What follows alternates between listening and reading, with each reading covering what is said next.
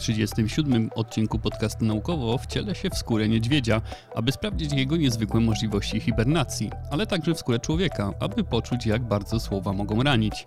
Arkadiusz Polak, witam Was serdecznie i zapraszam do sprawdzenia po co kara się kradziona sperma, jakie mogą być efekty dążenia ludzi do ograniczenia wymierania gatunków oraz w jaki sposób powikłania ciąży łączą się z większym ryzykiem udarów mózgu u kobiet. Jeśli odcinek Wam się spodoba, prześlijcie go dalej w social mediach, a jeśli Wam się nie podobał, dajcie znać dlaczego. Wasze głosy są dla mnie bardzo cenne, za wszystkie dziękuję. A wszystkich, którzy chcieliby wesprzeć moją działalność, zapraszam pod adres patronite.pl ukośnik naukowo. Za każdy rodzaj wsparcia bardzo Wam dziękuję. Na początek wejdę w skórę pewnego azjatyckiego misia. Bycie japońskim czarnym niedźwiedziem nie jest proste. Nie zostało nas już dużo, a polowania, kłusownictwo i poszerzanie się waszych człowieczych siedlisk zwiększa możliwość, że wyginiemy jako gatunek w ciągu 100 lat. Nasze życie nie jest wszak łatwe. Przy wzroście 140 cm i wadze 120 kg trzeba wiele jeść i wiele energii poświęcić na zebranie odpowiedniej ilości ziół, jagód czy orzechów. Owszem, czasem można uciec się do jedzenia mięsa, nawet kanibalizm nie jest czymś nagannym, wszak wyżywić się trzeba zwłaszcza gdy zbliża się czas zimowy oznaczający hibernację, będącą niesamowitym zjawiskiem. Rozumiesz, to człowiek układa się spać, gdy zaczyna doskwierać zimno i brak jedzenia, a budzę się, gdy jedzenia zaczyna przybywać, a słońce znów przygrzewa. I to właśnie z tego powodu grupa, tam jak ich tam nazywacie, naukowców, postanowiła upuścić mi nieco krwi. Większość gatunków zwierząt, w tym ludzie, cierpi na znaczny spadek funkcji fizycznych przy ciągłej bezczynności. Niedźwiedzie wydają się mieć jakąś specjalną cechę, która gwarantuje im utrzymanie sprawności nawet przez pół roku bez ruchu, jednocześnie nie dostarczając w tym czasie pożywienia. U człowieka jest nieco inaczej. Panuje tu zasada używaj albo strać. Zwiększona aktywność skurczowa poprzez ćwiczenia fizyczne wyzwala hipertrofię mięśni szkieletowych, czyli powiększenie poszczególnych komórek bez zwiększenia ich liczby. Natomiast długotrwałe okresy braku aktywności fizycznej lub niedożywienia powodują zanik mięśni szkieletowych, zamianę do mięśni szybko rozciągliwych i nieodpowiedni metabolizm energetyczny, co z kolei prowadzić może do sarkopenii, często występującej u osób starszych. Aby nastąpił spadek masy mięśniowej u człowieka, wystarczą 3 tygodnie bez ruchu. Wiele osób cierpi z tego powodu, gdy leżą w łóżkach na skutek chorób czy urazów. Co zatem mają niedźwiedzie, czego my nie mamy? Wiele wcześniejszych badań wskazywało osocze niedźwiedzia jako substancję, w której pływa coś, co pozwala im hibernować bez przeszkód i co wpływa na regulację metabolizmu białek mięśni szkieletowych, przyczyniając się do utrzymania masy mięśni podczas hibernacji. Postanowiono zatem sprawdzić, czy dodanie surowicy hibernującego niedźwiedzia do wyhodowanych ludzkich komórek mięśni szkieletowych zmienia metabolizm białek i energii.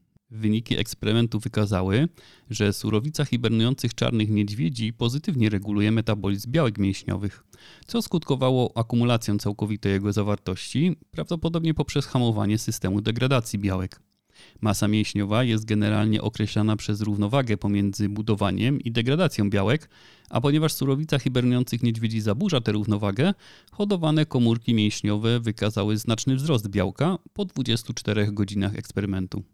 Ten znaczący wzrost białka nie był widoczny, gdy naukowcy użyli na hodowanych komórkach surowicy zebranej od niedźwiedzi podczas sezonu letniego.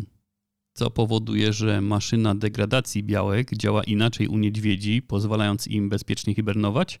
Naukowcy z Uniwersytetu w Hiroshimie i Hokkaido wskazali w tym badaniu, że jakiś czynnik obecny w niedźwiedziej surowicy może przyczyniać się do utrzymania masy mięśniowej, ale nie wiadomo jaki to czynnik. Temu poświęcone będą następne badania, z których może wyniknąć nowe podejście do zapobiegania atrofii, czyli zanikaniu komórek ludzkich i osłabieniu mięśni szkieletowych u ludzi narażonych na długotrwały brak ruchu. Nowe sposoby rehabilitacji lub zapobiegania przykuciu do łóżka mogą być wymierną korzyścią z poznania niedźwiedziej hibernacji.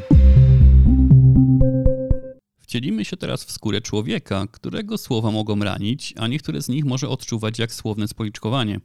Nie jest to nic dziwnego, wszak człowiek jest istotą społeczną, używa języka, aby komunikować się i budować relacje z innymi ludźmi, a wyzwanie kogoś stanowi zaprzeczenie moralnej zasady, by nie krzywdzić innych ludzi. Obelgi słowne są nie tylko niemile widziane, ale mogą być postrzegane jako zagrożenie dla reputacji, wywołujące reakcje odmienne, gdy ktoś nas krytykuje, inne, gdy kończymy związek z drugą osobą, różne, gdy ktoś nas obraża lub wyśmiewa się z nas. Co więcej, o komplementach szybko zapominamy, ale obelgi zwykle zachodzą nam za skórę i zostają z nami przez długi czas. Wydaje się także, że o ile często powtarzany komplement traci swój urok i siłę oddziaływania, tak jedna obelga może być powtarzana wielokrotnie i nie traci swej obelżywej siły oddziaływania. To, jak łączą się emocje z językiem w przypadku obelg, postanowili sprawdzić naukowcy z Holenderskiego Uniwersytetu w Utrechcie. W badaniu wzięło udział 79 osób. Użyto przy tym elektroencefalografu i galwanometru, który mierzy przewodnictwo elektryczne skóry. W trakcie badania czytano im po 90 zdań podzielonych na trzy kategorie: obelgi, Linda jest okropna, komplementy, czyli Linda jest imponująca, oraz nacechowane neutralnie i zgodne z prawdą ogólne zdania, np. Linda jest Holenderką. Równocześnie, aby zbadać, czy wpływ słów zależał od tego, kogo dotyczyła wypowiedź, w połowie z tych trzech zestawów wypowiedzi użyto własnego imienia uczestnika, a w drugiej połowie imienia kogoś innego. Naukowcy spodziewali się tu różnych oddziaływań. Po pierwsze, że obelgi będą miały większą siłę oddziaływania niż komplementy czy wyrażenia neutralne.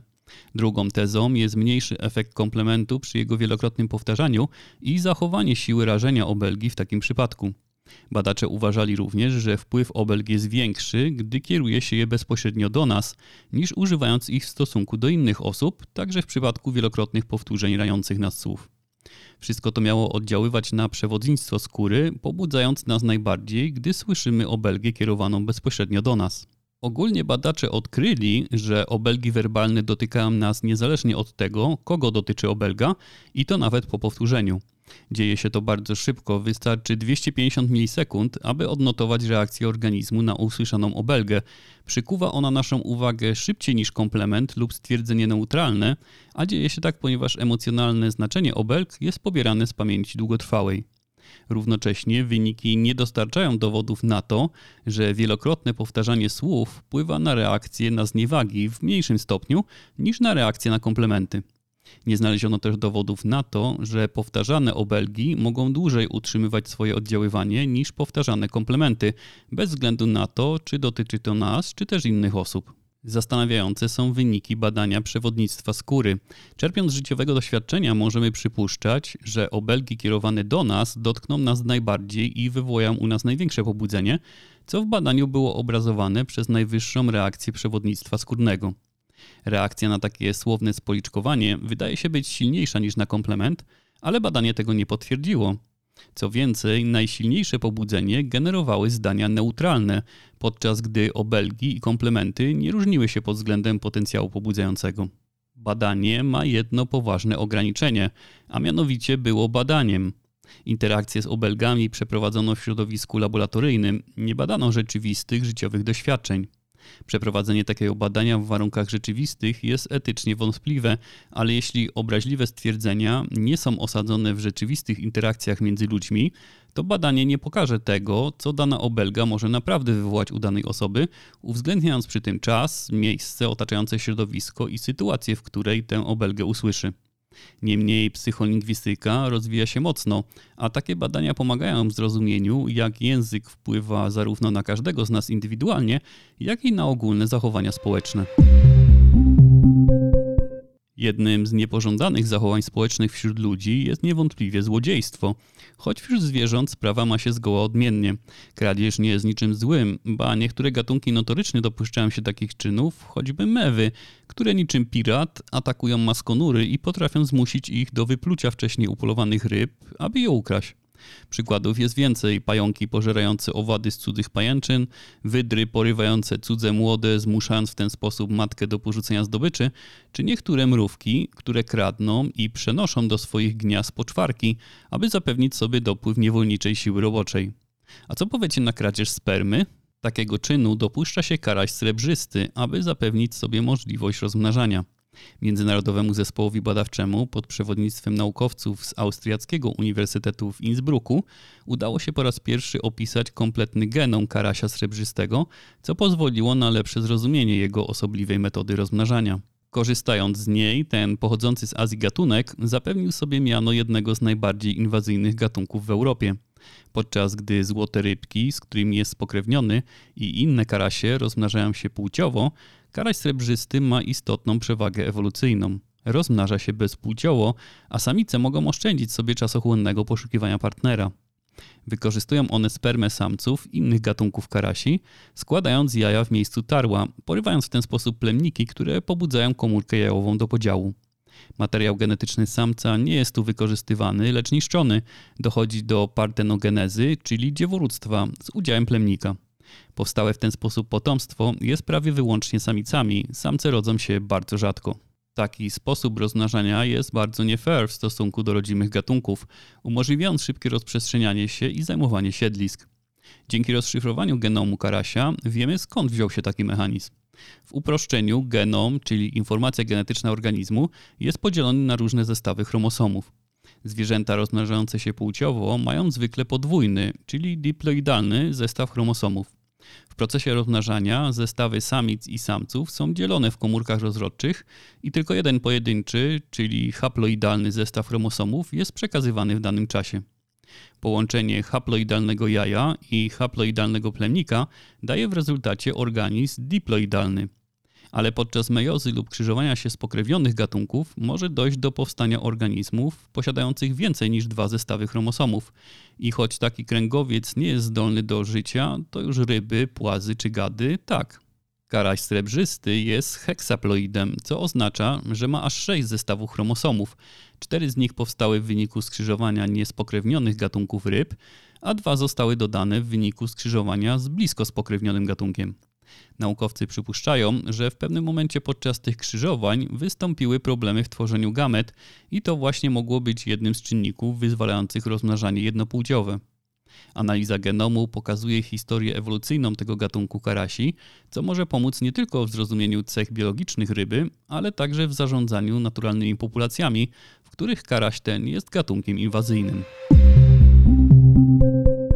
Także człowiek wpływa na inne gatunki i są to zarówno wpływy pozytywne, jak i negatywne.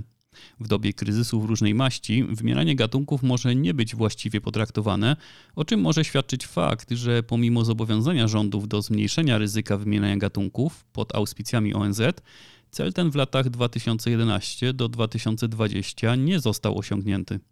Ponad 40 tysięcy gatunków udokumentowano jako zagrożone wyginięciem, choć szacuje się, że może ich być nawet milion. Obecnie po raz kolejny rządy negocjują globalne ramy różnorodności biologicznej, zawierające cele i zadania dla ratowania przyrody, które mają zostać przyjęte pod koniec 2022 roku i które zobowiązywałyby kraje do co najmniej dziesięciokrotnego zmniejszenia tempa wymierania oraz zmniejszenia o połowę ryzyka wymierania gatunków.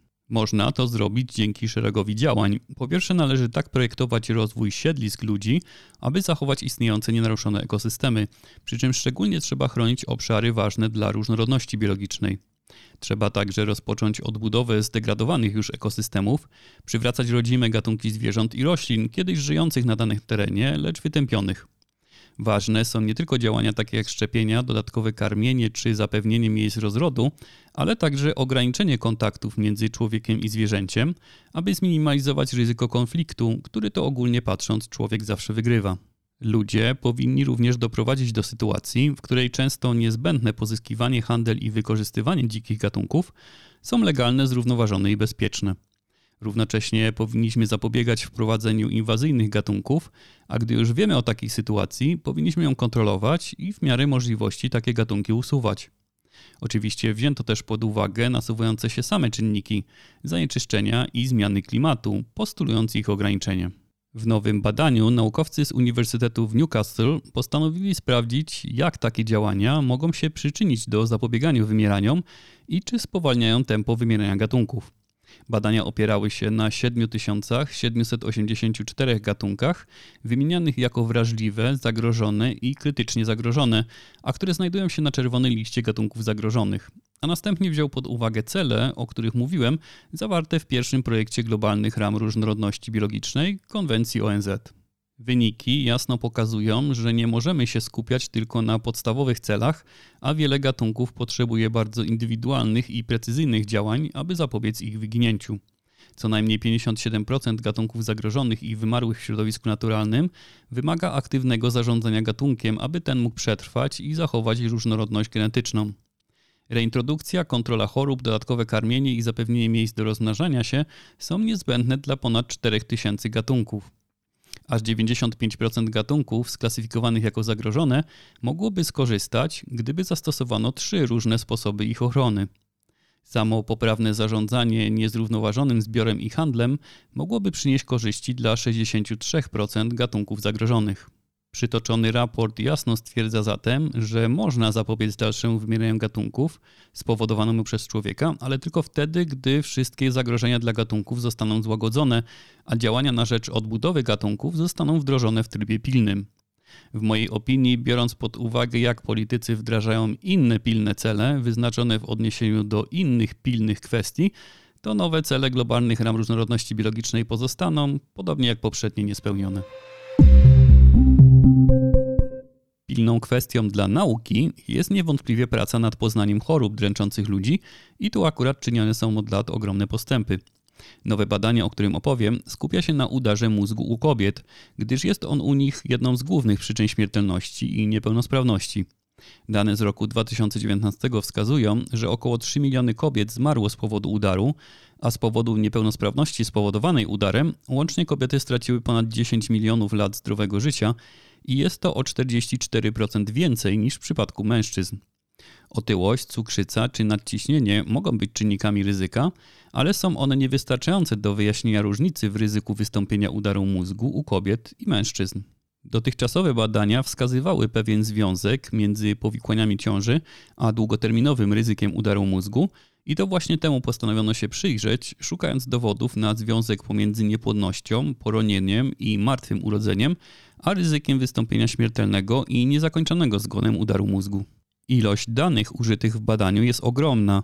Badacze poddali analizie łącznie dane z 27 badań z konsorcjum Interlace, które zbiera informacje na temat chorób przewlekłych i zdrowia reprodukcyjnego. Do badania włączono także dane z ośmiu innych prac z Australii, Chin, Japonii, Holandii, Szwecji, Wielkiej Brytanii i USA. Dało to łącznie dane od niemal 620 tysięcy kobiet, których wiek wahał się od 32 do 73 lat. Wszystkie analizowane badania przeprowadzono pomiędzy 1990 a początkiem 2000 roku. Wyniki rzeczywiście wskazują na powiązanie niepłodności, poronień i martwych urodzeń ze zwiększonym ryzykiem udaru, zwłaszcza powtarzające się poronienia, minimum 3 i martwe urodzenia zwiększały to ryzyko. Kobiety z historią niepłodności miały o 14% wyższe ryzyko wystąpienia udaru mózgu, nieskutkującego śmiercią, niż kobiety bez niepłodności. Wśród kobiet, które kiedykolwiek były w ciąży i poroniły, wystąpiło o 11% większe ryzyko wystąpienia udaru mózgu w porównaniu z kobietami, które poronienia nie dotknęło. Ryzyko takie, choć mniejsze, występowało także w przypadku udarów śmiertelnych. Natomiast wśród ciężarnych kobiet, u których poród zakończył się urodzeniem martwym, wykazano o 31% większe ryzyko wystąpienia udaru mózgu. Zdaniem naukowców w przypadku niepłodności związek między nią a ryzykiem udaru może wynikać z zaburzeń czynności jajników. Przedwczesna niewydolność jajników zwiększa ryzyko udaru mózgu poprzez utratę potencjalnych neuroprotekcyjnych i przeciwzapalnych właściwości estrogenów, których stężenie jest wówczas obniżone. W przypadku poronień i martwych urodzeń ryzyko udaru powiązane może być z dysfunkcją śródbłąka, co może prowadzić do utraty ciąży z powodu wad łożyska, utrzymywać się po ciąży powikłanej i przyczyniać się do rozwoju udaru mózgu poprzez zmniejszenie rozkurczania się mięśni w naczyniach krwionośnych, stan prozapalny i właściwości prozakrzepowe.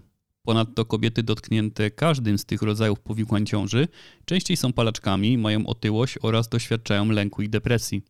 Zwiększa to przyszłe ryzyko udaru mózgu poprzez toksyczne działanie palenia tytoniu, insulinooporność, nasilony stan zapalny i zwiększoną agregację płytek krwi. Trzeba zaznaczyć tu, że jest to badanie analizujące i ma pewne ograniczenia, jednak jego ustalenia wydają się być poprawne, choć wymagają dalszych prac. Dzięki temu, otaczając szczególną opieką, monitorując kobiety z historią utraty ciąży lub niepłodności i promując do tego zdrowy tryb życia, będzie można zmniejszyć ich ryzyko udaru. I to wszystko w dzisiejszym odcinku. Na kolejny zapraszam w sobotę, a już dziś możesz zajrzeć na stronę naukowo.net po dodatkowe, niezmiernie ciekawe artykuły popularno-naukowe oraz na nasz serwer Discord. Wszystkie linki znajdziesz w opisie odcinka. Dzięki za dziś i do usłyszenia.